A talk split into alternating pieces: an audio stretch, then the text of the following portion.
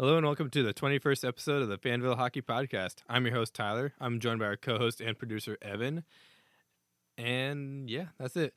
Dakota is not here because he is with family. And we do have a special guest with us today. And I'll introduce him later. But uh, as far as this episode, how are we how are we doing today, Evan? You know, man, I'm pretty excited. Last week we've seen some crazy shit. We saw a nine minute power play in the Vegas Colorado series. And then on the other side of it, we saw a whole entire team kind of fall apart. But that's normal as of recent years. So, uh, what about you, Tyler? I'm doing good too. And that team that fell apart, we were talking about the uh, Islanders, right? No, no. Uh, oh not. yeah, yeah, because they kind of came back. They they had some resiliency in them. No, we're going back around. Yeah, Well, we're talking about the same day, I guess. Sa- It is the same day, correct? Yeah, Islanders had some heart. So did the Bruins. I wish a lot of other teams had that. Maybe like, I don't know, a blue team. I don't know. I don't know. It's just an overall good week. A lot of games, over T games are good. Yeah, they were. Yeah, we had a few of those, and some of them were pretty epic. Anyway, before we get into those, let's look at some NHL news. Former Arizona Coyotes coach Rick Tocchet and current Dallas assistant coach Todd Nelson have been interviewed by Buffalo and Columbus for a head coach role. Columbus Blue Jackets have interviewed former Vegas Golden Knights coach Gerard Gallant and former New York Ranger coach David Quinn. Arizona Coyotes executive Brian Daccord has resigned from his position as assistant to the GM. Assistant to the GM. Mm. He was hired in September. Yeah, he's not the assistant GM. Assistant to the GM. And he didn't stay for too long. It's rough. It's not a good position anyway. the Colorado, oh, well, the Colorado Avalanche are not renewing the contract of their director of amateur scouting, Alan Hepple, and he's been with the team since 2002. So he's never seen a, he's never won a cup with them. So But he's what- been there for a long time. yeah, he's been there a long time, but hey, no cup. A lot of paychecks from Colorado. Yeah, he's living well, hopefully. Wayne Gretzky announced that he has stepped away from his role as vice chairman of the Edmonton Oilers, effective immediately. The about the day after they got eliminated. It's kind of funny. Maybe not for Oilers fans. get swept. I've had enough. I'm getting out. of here. yeah, but it was because of this new set of news. Wayne Gretzky is headed. He's headed. He headed. Wayne Gretzky is headed to TNT as a lead NHL analyst on their studio show. He'll be paid in the range of $3 million a season. Run out of money, Wayne? When I first saw that, you know, like on I saw one of these posts on Instagram. You know how like the caption can only be so long, and then you hit more. Mm-hmm. Well, it didn't say per season. Like the three million was the end, and it said more. Ooh. And I was like, oh my god, he's gonna get paid three million a game. I was like, Jesus Christ! And then I hit more. It's like per season. I was like, okay, okay, that's more realistic. If I saw that, I would think like 3 million overall. It's like, damn, that's not that much. Yeah. Anyway, other TNT news uh, TNT has signed Darren Pang, who's the current St. Louis Blues color analyst, and NBC Keith Jones, who is a current Philadelphia Flyers color analyst. And they are going to be the analysts for the broadcast team on TNT beginning of next season. And the Ontario government allowed 550 fully vaccinated vaccinated healthcare workers to attend Game 7 between Montreal and Toronto. So, some good news there. Some interesting stats. Toronto Maple Leaf forward Joe Thornton, at the age of 41 years and 327 days, is the oldest player in Toronto history to score a playoff point.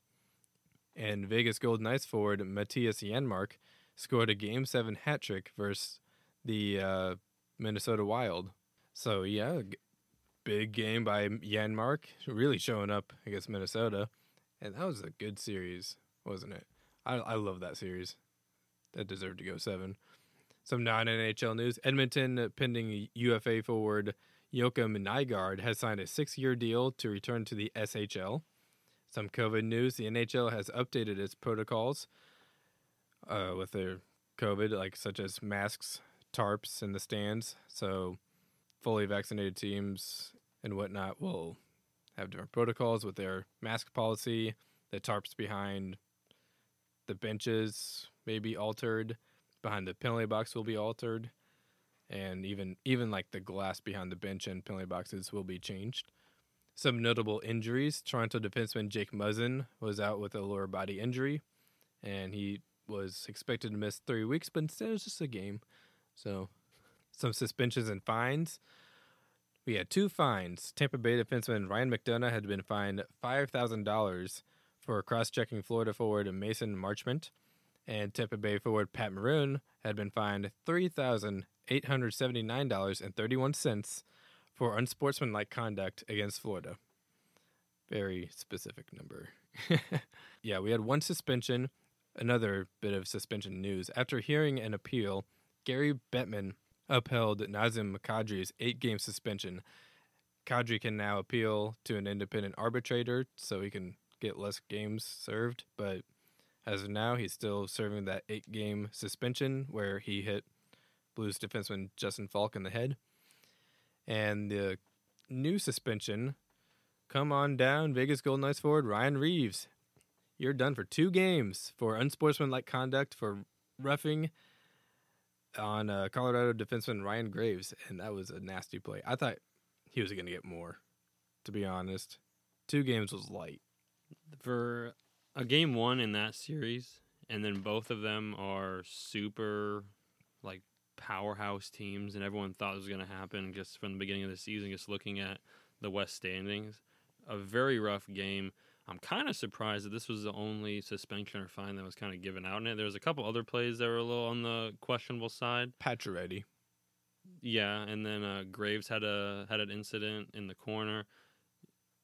But I mean, the two games, I think it's all right for what he did. I mean, it was kind of everyone was acting kind of crazy that game anyway. But it's also Yeah. the second round, and once again, like we said for the first round, these teams have played each other a shit ton of times this year, and you just kind of expect this. And you know, the next round is the third round. You're almost halfway there, so everyone everyone's getting more mad at each other, and like Ryan Reaves, we all know he's a shit disturber and stuff like that. So he's doing his job. Just took it a little too far this time. Yes, he did. So those were the suspensions and fines, and that was the news. So let's look back at round one of the playoffs. We covered. So let's look at the East Division. We covered the Capitals and Bruins. That series was four to one for Boston. The Pittsburgh Penguins and New York Islanders series. The last time we checked up on it, the Islanders led the series three to two. Game six went to the Island. The Islanders won five to three, and claimed the series four to two against Pittsburgh. And what did you think about Jarry? Because he was the talking point. I said coming in to this season that Pittsburgh was going to have a rough time with goaltending. Through the season, it didn't really show, but in the playoffs, it did.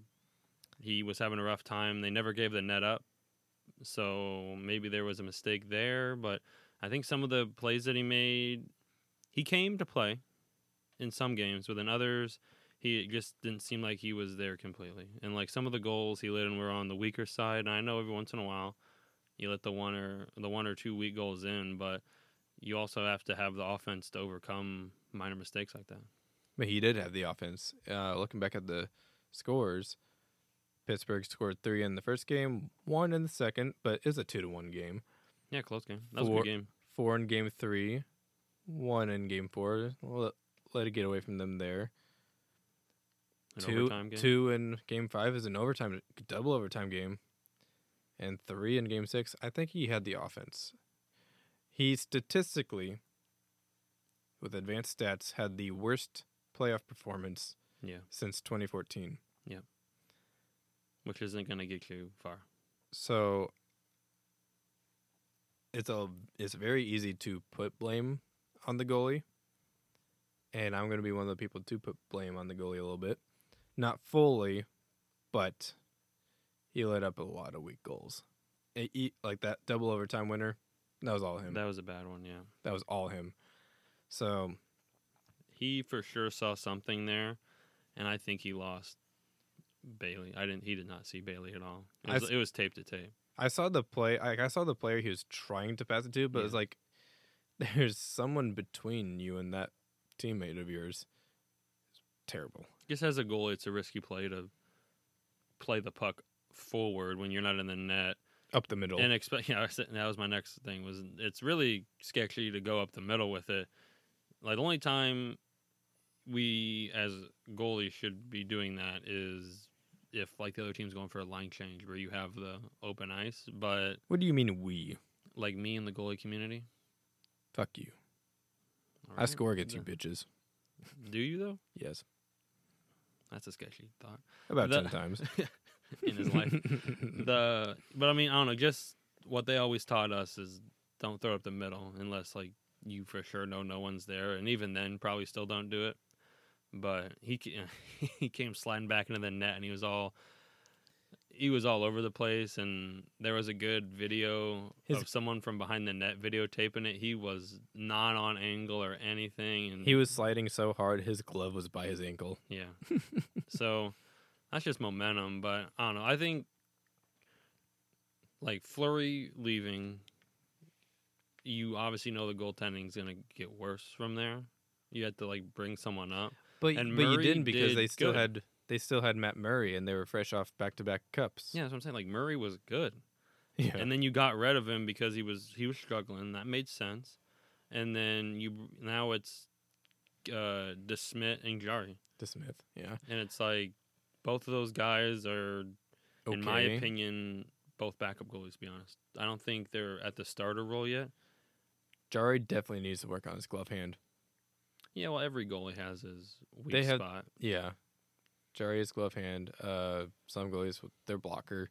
Um, fuck the ums. The Islanders, the Islanders picked it apart, and with how the Islanders play, they get that lead and they play lockdown defense, and that's how I feel they won the series. Was poor goaltending by Pittsburgh and lockdown defense on the other on the other end, and then Ilya Sorokin was playing out of his mind yeah, in the Sorokin first was round. Sorokin was an unsung hero. Not many people focus on him because you know, you have the guy 200 feet away making Playing like shit. yeah making mistakes. so it's like okay, you you focus on that more than the, guy, solid yeah. the solid playmaking. So that was that series. Out in the West Division, we talked about Colorado and St. Louis. Colorado swept St. Louis for nothing. And the Vegas Golden Knights versus Minnesota Wild series. Last we talked, Vegas was up three to two. They were up the series three to one. And in game six, Minnesota won three nothing to force game seven. And it's not the only three to one series lead we saw go away. But the Vegas Golden Knights were able to win Game Seven, six to two. It was two to two at one point, but kind of got away from them The after third that. period happened.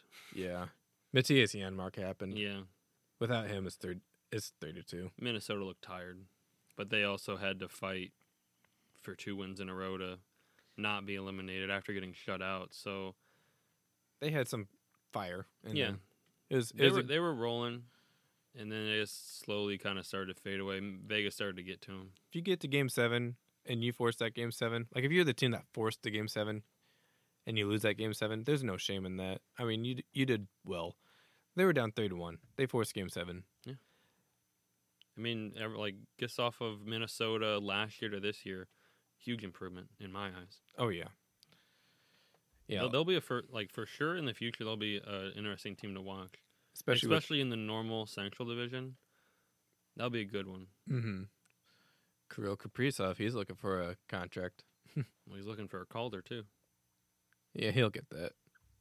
Out in the Central Division, Nashville Predators versus Carolina Hurricanes. Last time we talked, the series was tied two to two. Game five went to overtime, and Carolina won that game three to two. And it was off a weird bouncing puck play. It was on a power play, wasn't it too? And was it Jordan Staal? Yeah, Jordan Staal. There's so many Staal brothers. Sorry for mixing them up. But Jordan Staal scored the game-winning goal and put Carolina up three to two. And then Game Six went to overtime again, the fourth consecutive game to go to overtime in this series. And off a face-off play, Jaccob Slavin threw it at the net, hit off Sebastian Aho's stick and in, and the Predators were eliminated on home ice. The first away team to win the series, and it was Carolina to take the series four to two it was a blink and you miss it kind of game winning Yep. goal. I it, it stunned me. I was shocked. The se- the series that go so like, like really long like this, and the home team wins every game. I Mhm. love those because like the home like because then every game's like exciting like fan wise. and it's non-traditional market. East Carolina and Yeah. Nashville, and they go nuts. Diehards. They're fucking sickos. Oh wait, no, they're not sickos. That's Ottawa. But like if if it was the other way around, where the away team won every game, the crowd's not really into it and stuff like that. And, And we we saw that with one series. There there was one series where there was only two home wins, and it went to the seven. that's weird. I don't know. I like the. I'm a big fan of the home team wins, but then obviously like that doesn't happen all the time. But Yeah, it's it's entertaining. Yeah. The Tampa Bay Lightning and Florida Panthers series still in the Central Division. Last time we talked, Tampa was up three to two, and in Game Six, well, Tampa was showing why they're the champions. They shut out Florida for nothing. Took the series four to two, and there's really not too much to say about this other than Florida put up a, a decent battle in the first battle of Florida in the playoffs, and they're definitely improving as a team. They made playoffs this year, and they were able to match up with Tampa Bay in some ways. yeah, they had. I mean, throughout the whole entire season, Florida had the offense and the defense, and the goaltending, depending on which one it was. They kind of rotated through three towards the end. It just seemed like Tampa just had more of the playoff experience, and they kind of knew what to expect more. I think in Game Three, I think Florida kind of surprised Tampa. Well, game one, Tampa surprised Florida. Yeah, for sure. but an overall series look, I mean, the series was amazing. I mean, the scores on some of them are not really close, but Mm-mm. just the overall series and battling and stuff, like no one gave up until the very end, and Vasilevskiy got the shutout there in, in Game Six, so kind of a hard way to leave the se- or season in the series, but you know, at, for Florida, just kind of like Minnesota, like they were kind of not on anyone's radar. But like they like both teams had a good offseason and then they they proved themselves that they could make it to the playoffs and then they both took some very decent competitors to uh kind of scare them a little bit and Yeah. you know, Yeah, Tampa Bay and Vegas are not lightweight teams. yeah, no. They're pretty good. And Tampa right now is 17 million dollars over the cap, so I mean, you really couldn't really fight with that either. Yeah, they kind of toyed with the LT LTIR Yeah. fuckers. I don't like that. I think the NHL may change that rule, but I don't know if it'll be a an immediate change. They might change it, but I don't know about next season. We've really never seen anyone take advantage of it like this. If it's something where it's ridiculous and we see it pop up more, then they'll change it. I think so far it's just a one off. So I don't see any change coming right away, but uh because you know, you have that that much cap space on LTIR, it's like you want those players to play. Yeah. Clearly they're valuable players We like have to make playoffs first. like, like Kucherov. You want them in the regular season and they want to play.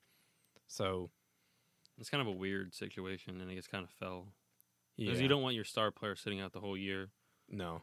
We'll see how that situation plays out with I could see the league. I, if Tampa were to go either decent way into this or win They're in the second round. I think that would probably raise some eyebrows of, hey, you guys are not cheating, but Cheating the system. yeah, you're beating. You're, there's a loophole that you guys found, and it just so happened to be probably one of the best teams in the league right now.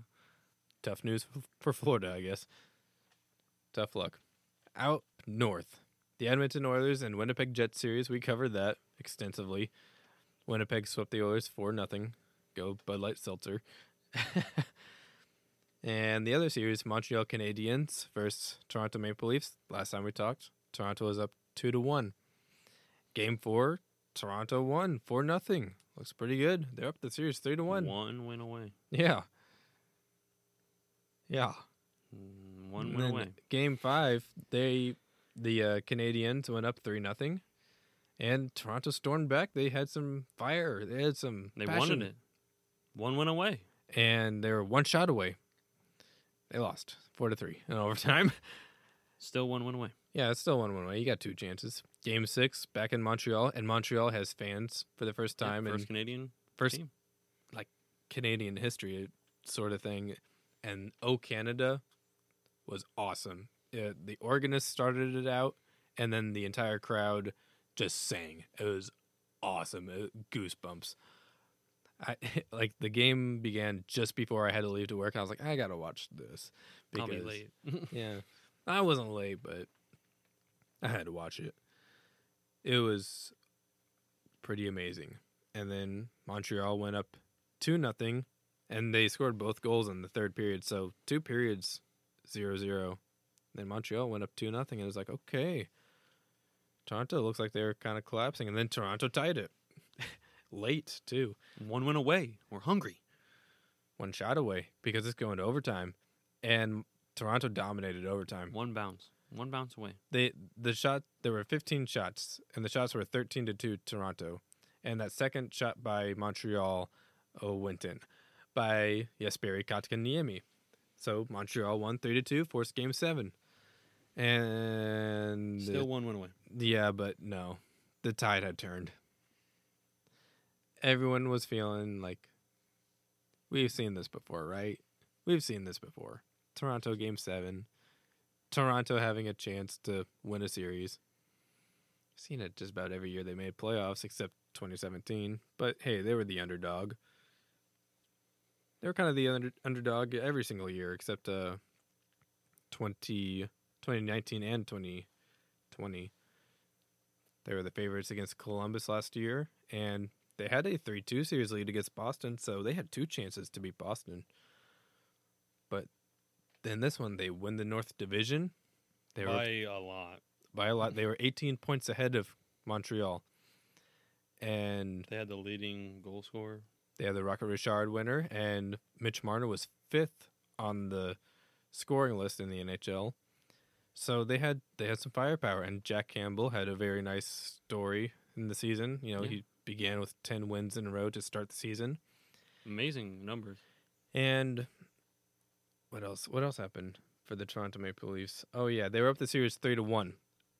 So one they they had three opportunities to go on to the second round for the first time since 2004, about 16,000 days ago.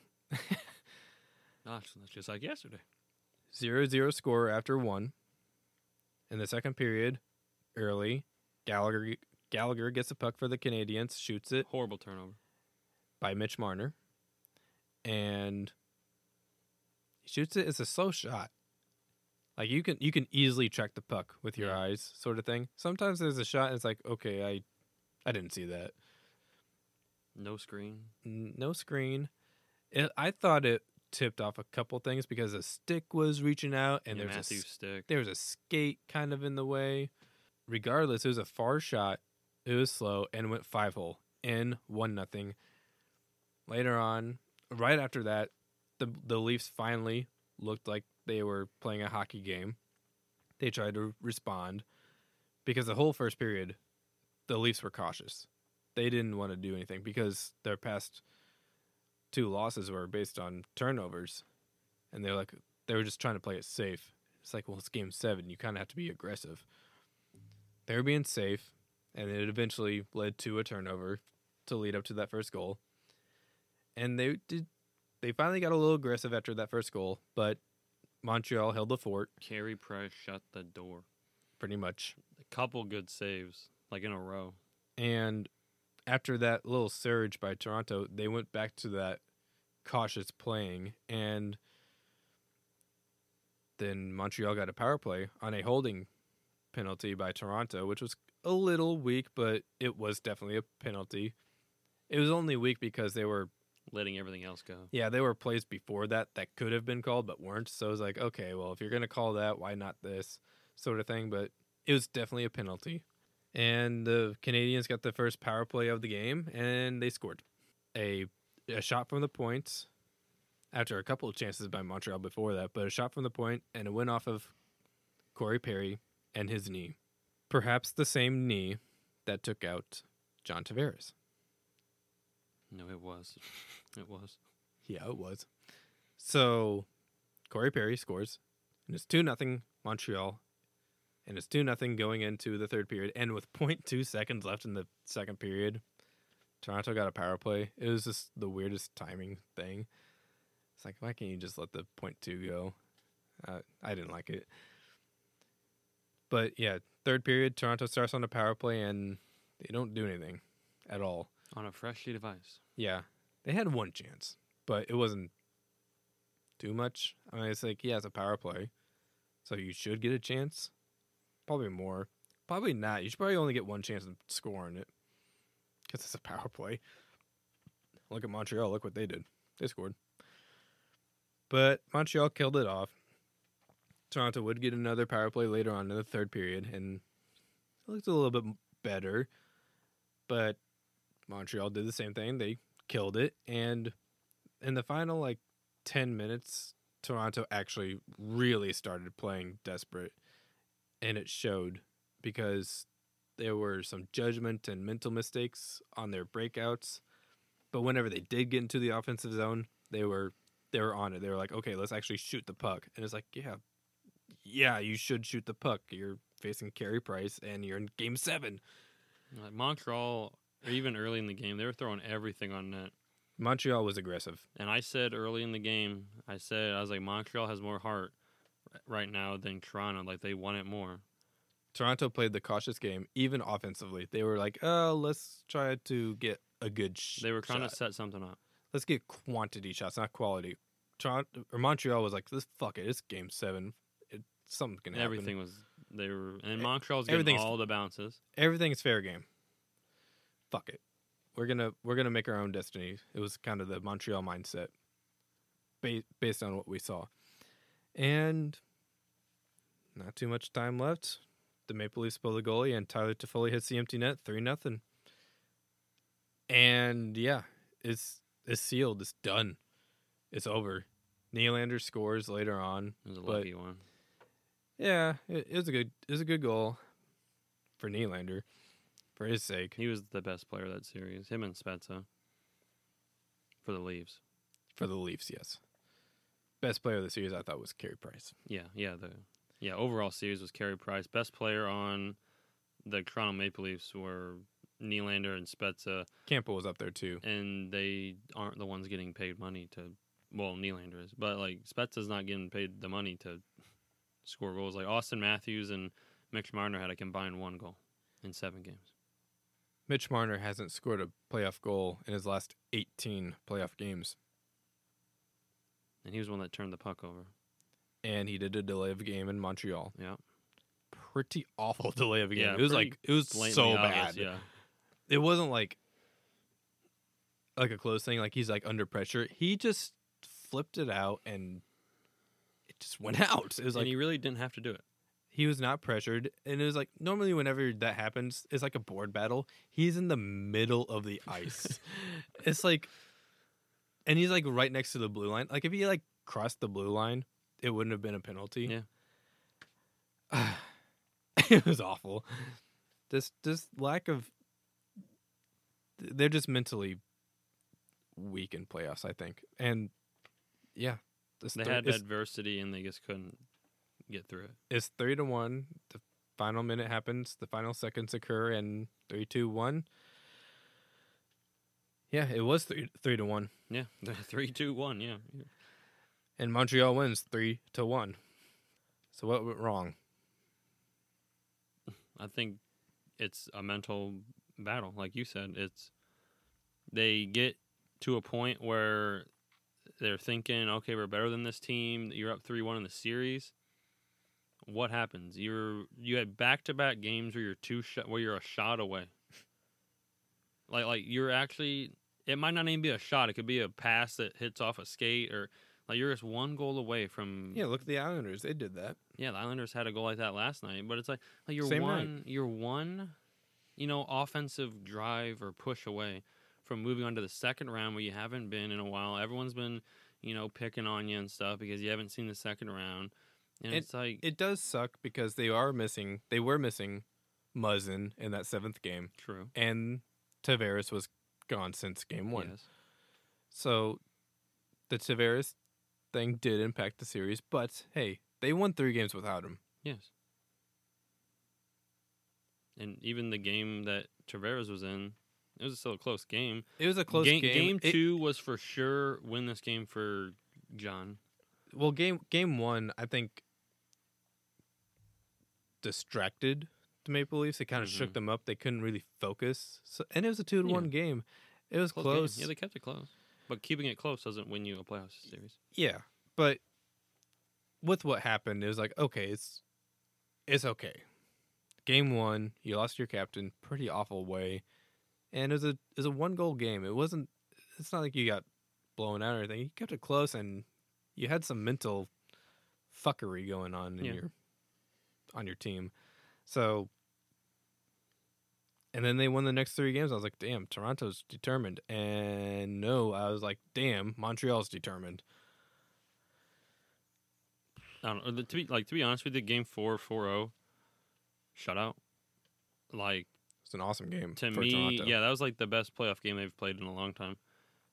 Like that should be your your next step of okay, we're here, we have our goalie, we have our offense, we have our defense in line. All we got to do is just win 60 minutes. This was the second ever Game Seven between Montreal and Toronto. The Yeah. first time since 1964. Yeah, and Montreal won them both times. Yeah, Montreal would win the Stanley Cup in 1964. Yes, they did.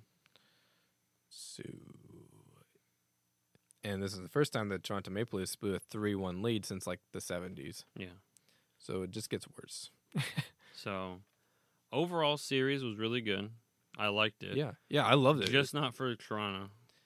The- like I liked the fight in Montreal. I really did. I think they're gonna have a hard time with Winnipeg because My- you have the best two goalies in the North going at it, and like they both to beat Edmonton and to beat Toronto, you had to play really well defensively, my my, and it's gonna be a defensive battle. My two favorite series in the first round were the North Division series. Yes, The four nothing sweep and the Game Seven comeback. yeah, very close four nothing sweep, but Yeah, yeah, a bunch of overtime games. But you know, there's a, there's a lot of other cool series such as the Pittsburgh, New York, Vegas, Minnesota, Florida Tampa was good. Nashville, Carolina. Tampa, Florida was a little underwhelming for me. Was a little underwhelming, but To be honest, this is I think the first round just in general was good. I think the wor- the worst series was the Blues in Colorado, just because it's a sweep. they kind of were close, but they like weren't though. th- there's a difference between the sweep of Winnipeg and Colorado. Yeah. Winnipeg sweep, every single game was one goal except game one. Colorado sweep, no. no, Boston- Colorado dominated. The Boston Washington game or series was kind of It was kind of boring, weird. Yeah. There, there were a lot of overtimes, though. yeah, but like the overtime goals weren't. Yeah. Good. Well, the uh, the first two were. Questionable. Well, the, the one in Boston off the turnover by the goalie. Yeah, that was bad. Yeah. yeah. And then Ovi was not being a good teammate. he said some Russian shit. Yeah. well, we we're past that. Let's move on to round two. So out in the East, your division finals, the Boston Bruins and New York Islanders. The series so far, since since Toronto and Montreal wanted to extend it because Toronto didn't want to win. The round, the second round began while they are playing catch up.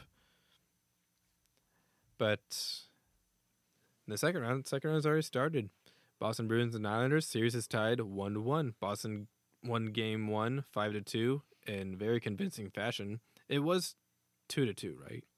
Yeah, and then Yeah. uh, Pastrnak had a hat trick that game. Pastrnak had a hat trick in a full capacity crowd, Yeah, and the that ice was, was rocking ice was littered with hats, and towels. rightfully so. Game two, Islanders were up three to one. Well, Boston was up one nothing off an awesome goal by Charlie Mac Yeah. or Charlie Mac Charlie Coyle. Charlie Coyle. Other Is it Charlie. Yeah, Charlie. Wrong Charlie. Charlie Coyle was like my favorite Minnesota player whenever he was on that team. Mhm. I loved him. I like how I like his style of play. hmm But he had an awesome ice breaking goal. And then the Islanders went up three to one. And it was the same night as Boston or it was the same night as uh, Montreal Toronto, Game and the. Montreal Toronto game started before this Boston Islander game. So you see the kind of play Toronto had in front of fans, 550, but still fans. Elimination game. Yeah, game seven, first time you had fans in since March 2020. It was like 444 days. So you see that play because everyone's watching Game Seven, and everyone's watching Toronto Game Seven because it's like, oh, are they going to do it? Are they, or is it going to repeat again? And it repeated again, and you just see that that lackluster play, that that play of like they just didn't show up. It was straight up they didn't show up, and then you switch the channel to Boston, and Boston is coming back. Boston is down three to one in the third period, and they score two goals because they are aggressive. They are, Playing playoff hockey. And it's game two, A non elimination game. and it's they they came they came back. They tied the game three to three, and it went to overtime. It was awesome, and the game winning goal in overtime was by the Islanders. They won four to three, and it was off a pretty unlucky play. Uh, Boston defenseman tried to pass it across, hit his teammate's skate, and just up the middle of the ice Yep. to give Breakaway. A give up a breakaway. Was it Beauvillier? No, it was uh, Cizikas. Cizikas, yeah. So yeah, Cizikas buried it, and that was that. So yeah, awesome series so far. I love it. It's one to one. It might go to six or seven. I hope and it we're going does. back to New York, the Coliseum. Nassau Coliseum. Out in the West, the West Finals. So far, only one game played between Colorado and Vegas, and Colorado is up the series one nothing. They won game one seven to one, and this was the game where Colorado had a nine minute power play because of the third period antics by the Golden Knights. Colorado's just so good, straight up. Vegas scored. I don't even know when they scored. I don't know what the score was whenever Doesn't they really scored. even matter. No, I think it was a power play, but who cares? it might have been like five one or something. Maybe it was six one. I don't know. Well, the last Colorado goal was on that nine minute power play, but they were not playing that power play like a normal. They were like rotating lines. No, if if it was a two to one game, yeah. But if it's a two to one game, that power play doesn't happen Yeah, probably not. because Vegas was probably the most frustrated I've seen a team in playoffs I've I've seen in a while. They were just mad. They're like, ugh, like, ugh, that. It's game one. Chill out. Well, just going into this game, like Colorado has been sitting around because they swept in the first round, and, And Vegas, Vegas- just played two days ago. and they blew a three one series lead. Yeah, and they blew. Yeah, so like like Vegas, their last four games, they're one and three. Not that great. That's not a playoff record you really want to have, kind of moving forward. Luckily, you're down to series one nothing rather than three one. Yeah.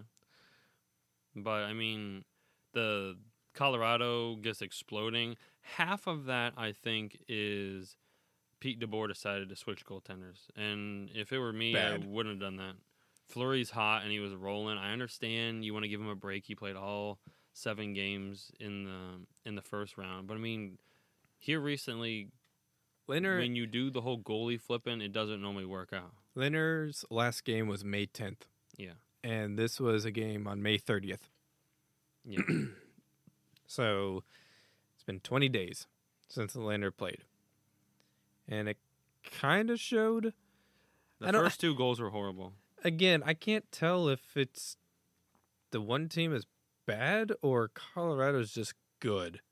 It's I a mix s- of both. I will say this, like looking at the Colorado Blues series going back, The like, Blues kept it close. the because Blues kept it within a couple goals, and then they like I would consider the Golden Knights better than the Blues, and I'd consider Colorado, well, obviously, but I'd consider them better than the Blues. But like, what in the hell happened here? yeah, the Blues the Blues didn't lose seven one. Yeah, the Blues never lost seven one. They didn't give a nine minute power play to Colorado at But any they, point in they the only series. scored one goal off that, and that I think most of that power play was just frustration of being down six to one at the time.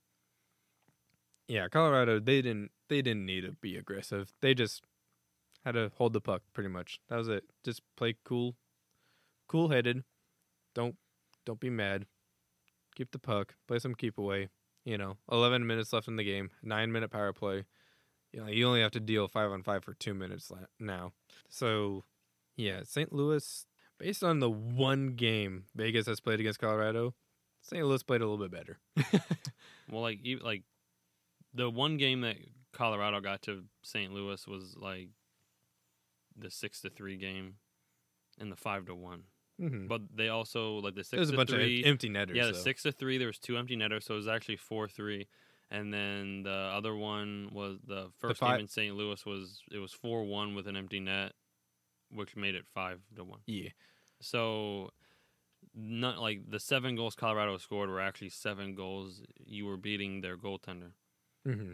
and like for like the shots on goal, like it it was actually a pretty even game.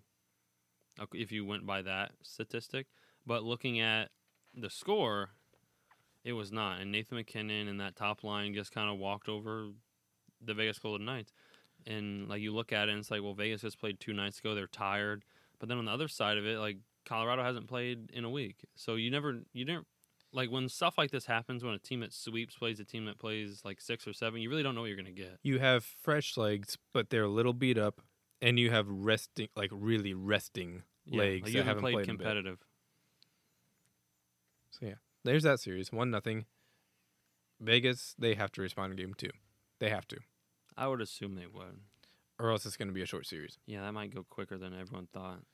In the Central Division, Carolina Hurricanes versus Tampa Bay Lightning. Tampa Bay leads the series one nothing. They won two to one. That's basically it. Uh, yeah, the, the game winning goal That was, was bad. That- well, it was a good game, and it was back and forth. But yeah, the second goal by Tampa Bay was probably one of the worst ones in the playoffs so far. But Nedel- Nedeljkovic he overslid hard. Well, he didn't overslide because if he overslid, then it would have gone far side, sort of thing. He slid so weirdly, Weird. He was awkwardly falling forward. that like his pad, his pad hit the post, which is probably not what you should do. No. His pad like hit the post and the inside of the net, and it, his leg like bounced off the post. So, so so like between him and the post was open, and then it was closed for a split second, five and then it was and back open even more wide, and that's where the puck His went. stick was never there.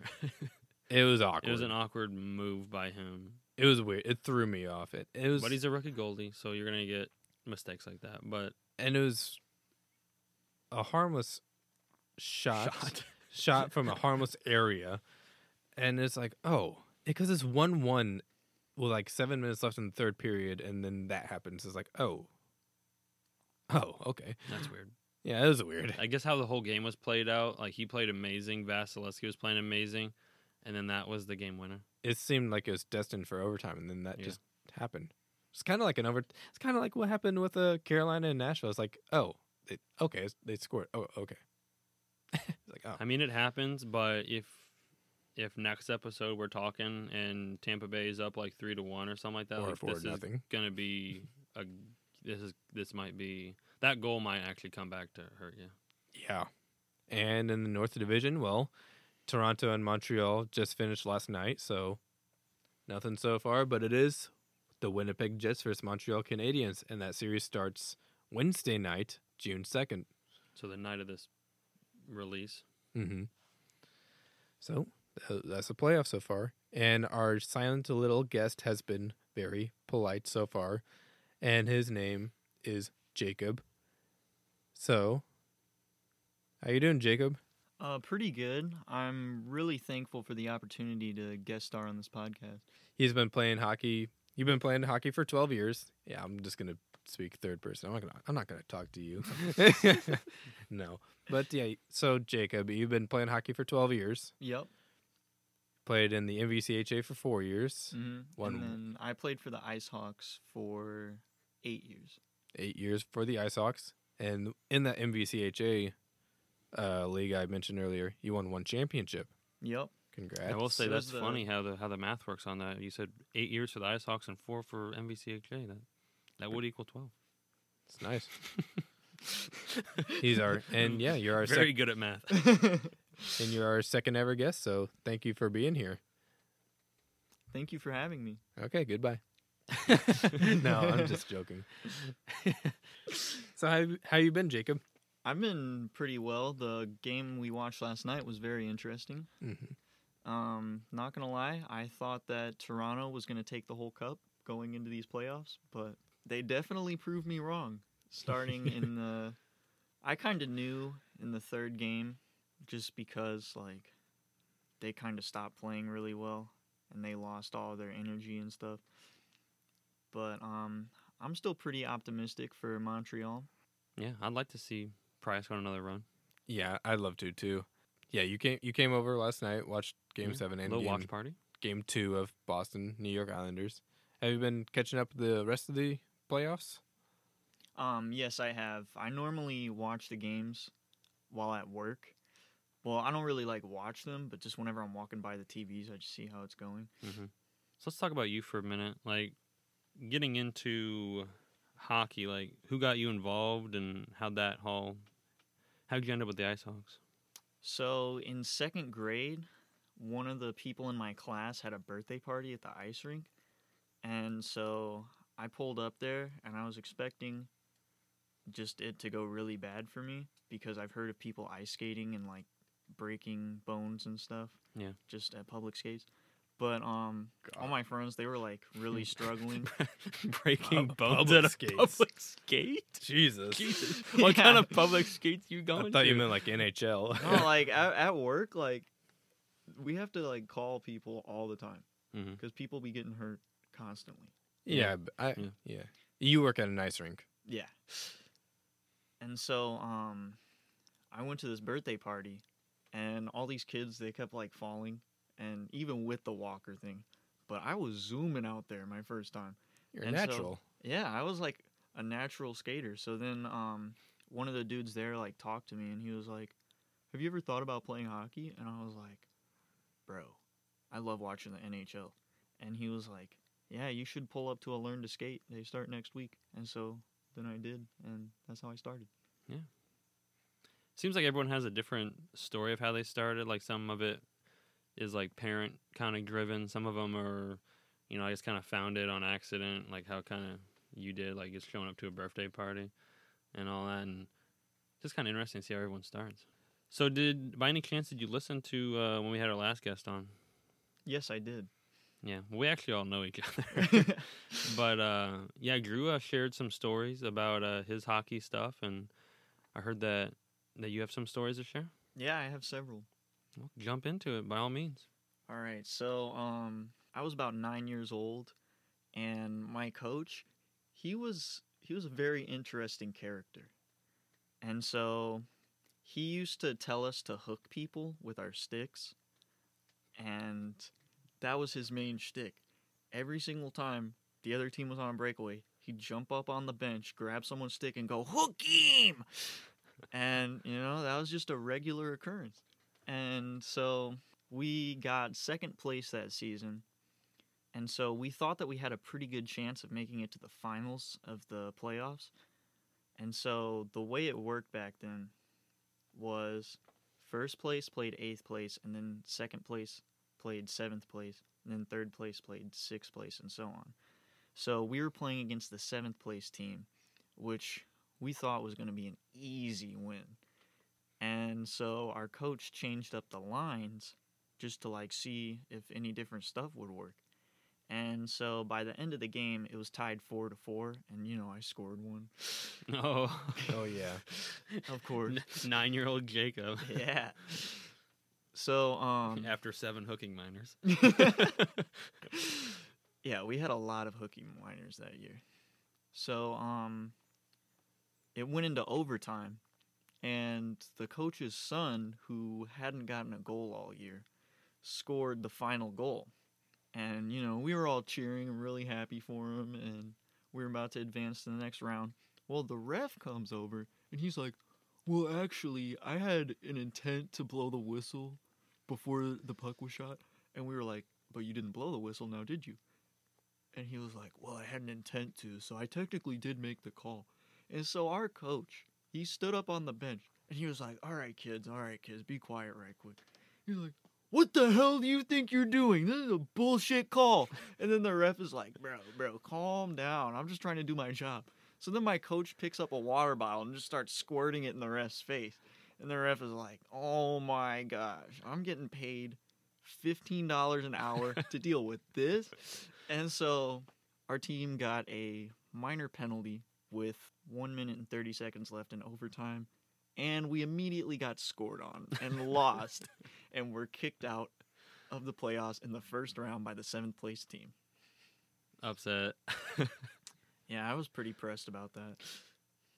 I would I'm- be too. Yeah, I'm I'm more surprised. I know that you only said there wasn't that much uh, time on the clock, but a two minute penalty for almost kind of abuse of official. I probably, if I was the official, I'd probably do like five. yeah, I mean it really really doesn't matter, but yeah, I think he would have been uh, in his car by the time that game started. If I, if I was the ref. So all of the coaches that I've had in my hockey career have treated the refs really poorly. Yeah. It seems like that's a uh, common common theme is uh, yelling matches at uh, the zebras out there. Some of it it makes sense, and some of it doesn't. And like uh, my favorite thing from coaching is like I'm an assistant coach, and something happens, and the head coach is like, "What happened? What? I didn't even see it. What happened?" And then I tell him what happened, and he's more mad. It's, you didn't even see it. You didn't even you you a- you just asked me what happened. So I could be lying, bro. yeah, I could just slide right to your face. Man. So um, my next story happened when I was in eighth grade. This was the last year that I played for the Ice Hawks.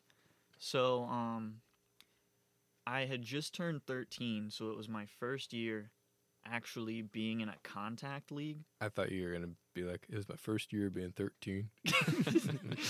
it was my first year being 13, actually. Yeah, How'd you know? It's actually going to be your Oh. only year being 13. So um, it was my very first contact game. I was all excited. I'm like, I'm gonna rock some bitches, you know.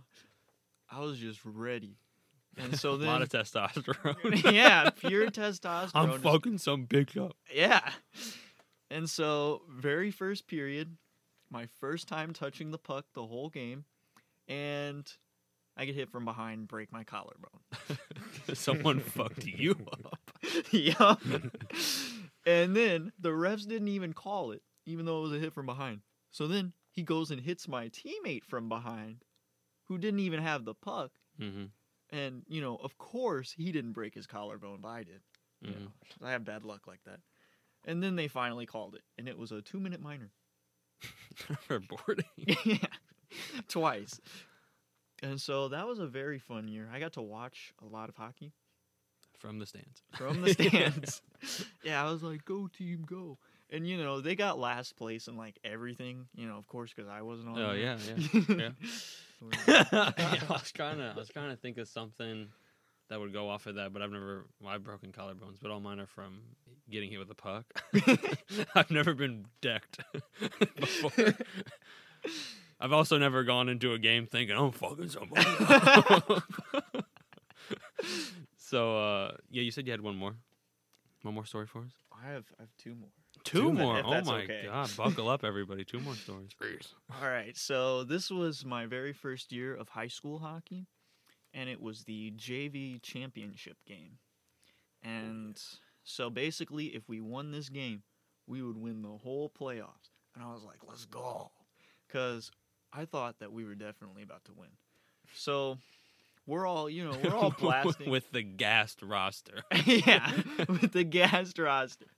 So we're all vibing. We're all listening to like some hardcore rap music for some reason. Because this one dude decided to bring subs to every game, even though we were like 45 minutes away. and you couldn't hear the person next to you. Yeah. Yeah. So our coach that year comes in and he's like, "All right, guys, turn that shit off. I got something to say." And then no one could hear him because it was blasting. he's like, he's like, "Hey, turn the music off right quick." so the music finally gets turned off, or it doesn't get turned off. It just gets turned down. Yeah, of So, course. you Why know, we're still hearing it in the background. Still got a jam. And this man had the most serious look on his face. And he's like, he's basically spinning in a circle trying to make eye contact with everyone. Very. It's like a movie scene. It's literally like a movie scene. And he goes, Samurai warriors train their whole lives for one battle. And then he walked out of the locker room. and then we lost ten to one. End of message. ten to one. I thought it was, I thought it was gonna be like a five minute speech. we got destroyed. And so now, that samurai warrior got fucked. yeah, All right, listen. Yeah, yeah. Walks out. hey, hey, turn that shit down. All right. Samurai warriors train their whole life for one battle. Thanks, coach. Ten to one. And so then uh, my final story. After the game, did you turn to your coach and be like, "We're not samurai warriors"? Yeah, we didn't train our whole life for one battle. We've been not- playing all Obviously, year. we didn't train hard enough. We're not Yeah. even culturally close. I just got doing my math homework and came. I had a pop tart. my, my pregame meal was a pop tart and a cosmic brownie. yeah, I haven't been drinking water in eight days. I'm really looking forward to that chocolate milk. anyway, this the second story. so my final story took place at the end of my sophomore year. So the team captain at the time, Zach, was notoriously known for beating the shit out of everybody in locker boxing. And um, if you know me, I used to be like really scrawny. Well, I still am. Yeah, but you said, you said I used to be. I'm like, hey, I'm looking at you. Uh, back then I was hella scrawny. Like it was actually ridiculous. I It was like, scary, medical scary. yeah, Yeah, yeah, if I shouldn't have been alive at that time. if that was physically possible. So uh, we're all in the locker room. This is the very last practice of the year. So all those seniors, that was the last time I was going to be able to experience a practice with them. And it was a very emotional moment. Yeah, I And s- bet. Yeah, I had to say bye to Evan. You know, Yeah, the best out. goalie to ever be on our team. thank you. That means a lot. Yeah, I don't know about that. He didn't win me any championship. so the captain Zach, after the practice, was in the locker room. He's like, "All right, who wants to be the last person to box me before I graduate?" Fuck. And everyone is just like looking around the room. They're like, "Oh heck, you know," because they knew that they were about to go to the hospital. the undisputed champion. yeah. So, This man just gets um, stronger with age. so Zach was like waiting for someone to volunteer, and The volunteer. for some reason, I was like, you know, this is gonna be my last chance to box this dude, and it could be a meaningful moment for me. So I raised my hand and I was like, I got you. And Zach was like, You sure? And I was like, I was like, I'm like yeah, what, what could happen? I was like, I'm pretty, I'm pretty good at locker boxing. He was like, Yeah, but you haven't locker boxed me. I'm like, Yeah, but I mean, it'll still be fun. And so, um, we we do the little fist bumpy thing with our gloves and we just kind of look at each other and i'm like is he gonna hit me or and he just kind of didn't he was just staring deeply into my soul so i started just pummeling this dude with hits none of them were affecting him of course but i hit this man like 12 times i was like like and he was not phased at all he just kept sitting there staring at me. So I finally stopped and I was like, uh, so what's the word now? And then What's the word now? and so he just decks me in the face. And I just hear and I'm like, all right, all right, I think I'm done. You won. And to this jit and Damn, he fucked him up. he, he fucked his mind up too. and to Zach- this and to this day, whenever I move my jaw wrong, I hear that exact same noise. You'll I never mean, forget. you are moving it wrong. That's like some Jason Voorhees against that that that boxing kid on the roof. He's like, uh, uh, uh. oh, all right, well, you get one punch. Fucking knocks his head off. yeah. Uh, do I have time for one more? yeah, you can go. All right. Do you have time? Yeah, you're the one that has to leave soon. It's uh, twelve forty four. I'll be good. so, um, this was my senior year, and we were having senior night. You know, like looking back, it's really stupid. But at the time, we were like, we're finally being recognized for all of our accomplishments. And so, all of all of my three goals and two assists in four years. Yeah, that's my stats. yeah, I know. so um everyone like So what we did was we skated over to a carpet where our parents were standing, and they took a picture of us. Oh, I hate that carpet. Yeah. And they took a picture of us, and the crowd, the crowd would like scream for the first couple people, Mhm. Hmm. and, And then after after, that, they were like, "Yeah, this is really stupid." And then like, if there was someone like really dope that was going up there, then they'd scream again. But like, yeah, that's how it worked.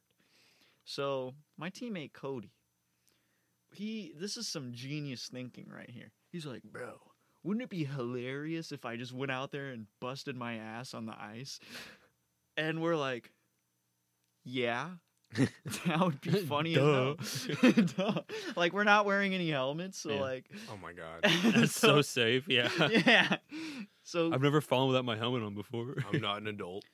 so um Cody, you know, you, you can tell he's a very smart dude. Yeah. You know, he's yeah, thinking you really get that vibe off of him. Yeah, he's thinking of genius ways to make some extra money. He's thinking all right. Yeah. so we're all like waiting to go on and he's like, "So, if you guys collectively pay me $30, I will go out there and oh. fall on my ass in front of everybody." No. And we were like, "Yeah." That's hilarious. I got seven cents for the pot. yeah. And uh, I, I personally put in the most out of everyone. I put in six dollars. Oh. I'm Yeah, starting to see why you look back and like, oh, this is dumb. Yeah. I really wanted to see this. So Cody went out there and it was to us it was very obvious that he fell on purpose. hmm But he just fell backwards on the ice and eh, the whole crowd just starts laughing at him. And these are all kids from our school hmm and they're just roasting this dude. They're like, huh, "He busted his ass." And so then we won that game, of course, because we were a very good team. And then afterwards in the locker room, Cody comes in. He's like, "So guys, where's my money?" Let me just say, he did not get any money that night. you fell on purpose. And then you dipped him the cash. yup. He started this story off by, you just trying to get some extra cash. And he didn't get any extra cash. Was there a reason for it? Or because it just kind of looked. Funny. No, like we thought it would be hilarious. So If he get if he didn't get the cash, yeah. Did he? well, it, I mean, it's. I mean, Did he get bullied at school afterward? With all the people seeing it? I mean, if we're being real, like it was like toward the end of senior year. So pretty much everyone was doing stupid shit all the time, so it didn't really affect him that much. he was Jeez. sinking with the boat. yeah. they saw that, like, you know what? That's not that bad.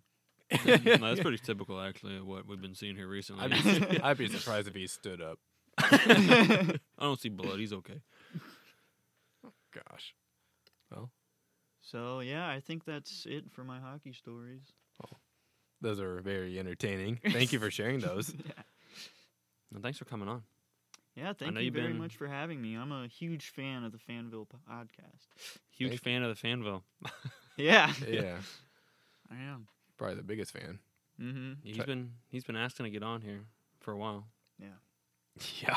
Yeah, he has. After I saw Drew's guest appearance, I was like, that's so dope. I was like, I Is he the- really want to meet these people in real life, even though I see them like every week. You want to see us in action? yeah, I wanted to see you guys in action. And let me just say, I am not disappointed in the slightest. Oh, thank you. Awesome. You for Makes sure feel- heard you. you Makes for me feel good. Yeah, you for sure heard us just talk about the NHL for like forty minutes, but and sat quietly. We actually like went detailed into the games for the first time in a while. Like, it's just ignoring you. Sorry. I know. I never like how we're sitting here. We're like in a triangle, and like I never once looked at Miller. That yeah. me, me and Evan were just straight eye contact. I looked at Miller sometimes. He's just on his phone. And he's like, like everyone just either calls me Miller or Yeah. Millsy. "It's an al- it's an alias." That's a hockey thing. Yeah. I, I I I get weirded out whenever people call me Tyler at work. It's like, oh, Stop calling me that. Yeah, I've literally called you Tyler like twice in my whole life. yeah. Three times now. oh, It's weird, like, because like we all refer to him as Brooks. So like when, like when I'm talking to someone that doesn't know him, I'm like, oh yeah, Tyler. Yeah, it's That's weird.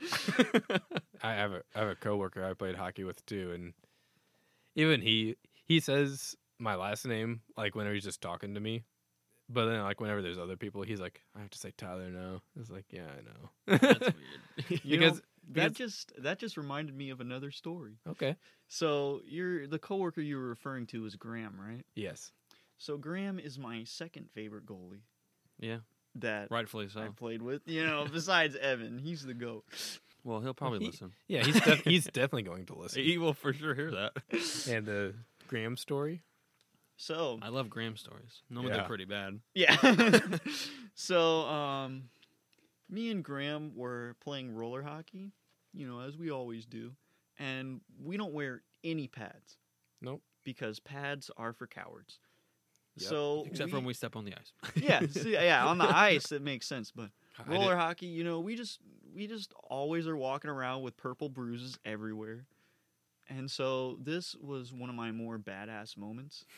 so um I believe it was Graham. It was either Graham or Wyatt. I'm not sure which one. One of them like took this like wrist shot and you know, I was just chilling there.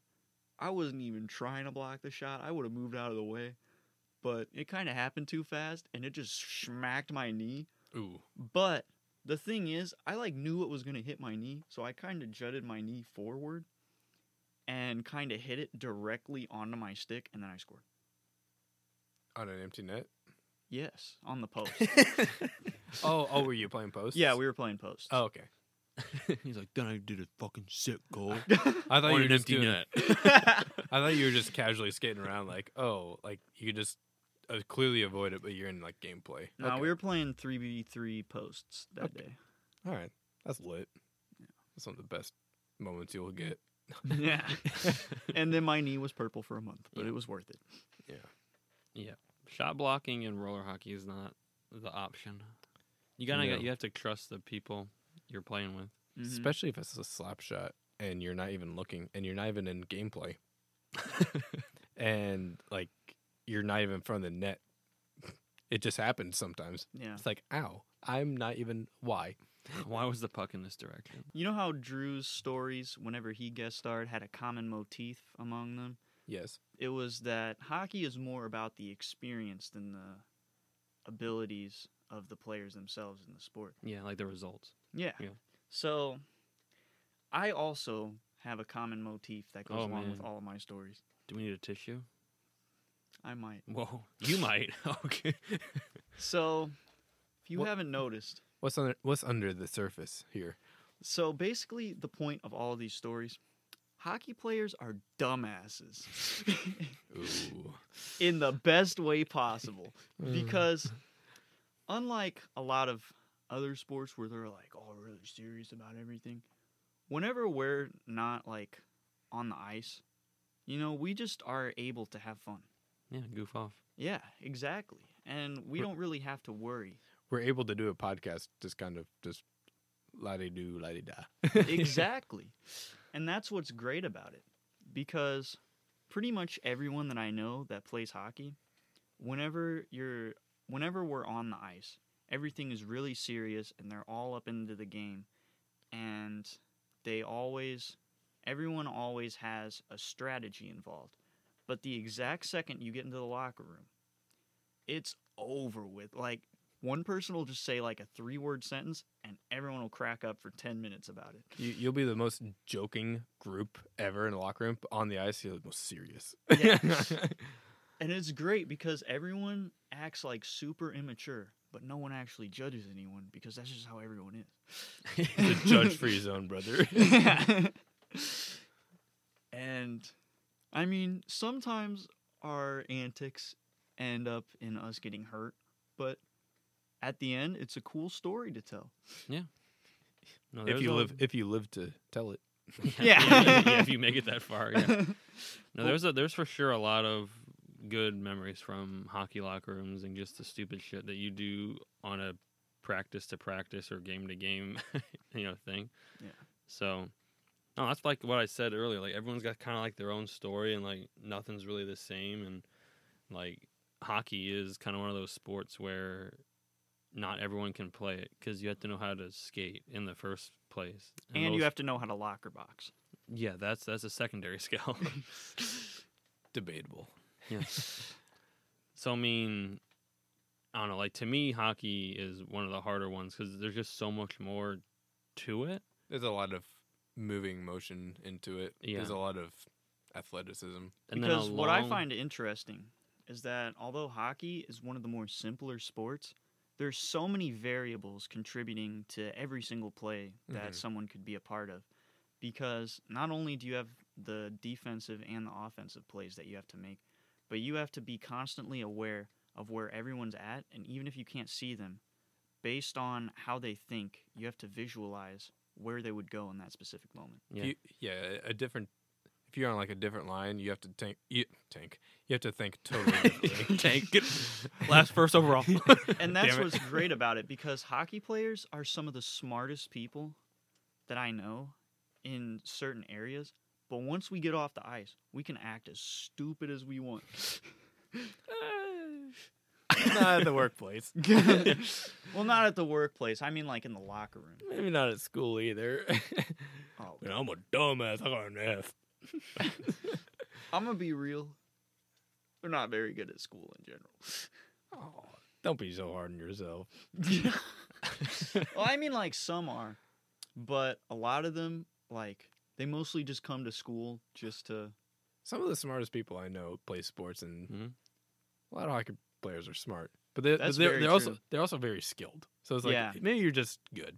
you're just you're just good at everything. It's so weird because a lot of the people that I have played hockey with ended up like at the top of their class, Mhm. while a lot of them like kind of struggled. But even when hockey players would struggle in school, they would always be able to find a way to come back.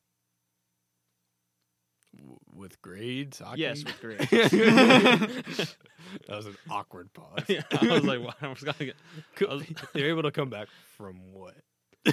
I was like thinking of what he said in my head, and I was like, uh, "There's like two variables that, that could go." They always find a way to come back. Okay. What? okay, well, thank you for being here. Thank you for sharing your stories. Any final thoughts, questions, concerns? no, I'm all good. We talked about. Well, we really got into some of those games, Yeah. which hasn't happened too much. But you know, with less teams, we're gonna talk more about specific games. So, because NHL is slowly filing down to one. Yeah. How about you, Jake? Jacob Mill, from State Farm. Jake from State Farm. Where's your khakis? So, um, I personally really enjoyed these playoffs this year, and um, We're a quarter of the way through. More to come. so my personal prediction for the Stanley Cup win, I think the Avalanche are going to take it at the end. I concur. Yeah, they're looking like it. I think right now, depending on how the third round shuffles out, I think it's going to be the winner of the Colorado Vegas series to win the Stanley Cup, or the Tampa Carolina are going to win. Yeah, f- that's very true. The- Oh, also, forgot to we forgot to mention this. The NHL draft lottery is tomorrow. Yeah, that is tomorrow. I forgot about that. So Wednesday, June second, is the NHL draft lottery. So as you hear this, it will be on today, tomorrow for us. Um, Yeah, we'll get to see who picks first in probably one of the worst NHL drafts. the Montreal Canadiens are the first team in NHL history to win a playoff series with a player making over ten million dollars annual average. Crosby takes a pretty light load of a contract. Yeah, McDavid didn't have his big boy contract when he went to the second. Ovechkin, he's got a pretty light contract too. Yeah. But Carey Price is the the player, the first ten million above to go to the second round. There's an interesting stat. Yeah. I never even thought about that, or to even look that up. Um, so everyone who's listening to this right now, I would, if you don't play hockey already, I would highly recommend it. It's been a very positive experience for me, and um, yeah, just keep going with it. All right. Yeah, right on. It made us start this horrible podcast. No, this is the best podcast. It really is. And this has been the 21st episode of the Fanville Hockey Podcast. That's nine plus ten. Yeah, sure. What what? he had such good math earlier in the episode, and he just butchered it. So follow us on Instagram and Twitter at Fanville Podcast. We hope you guys have a good week, and we will see you next Wednesday.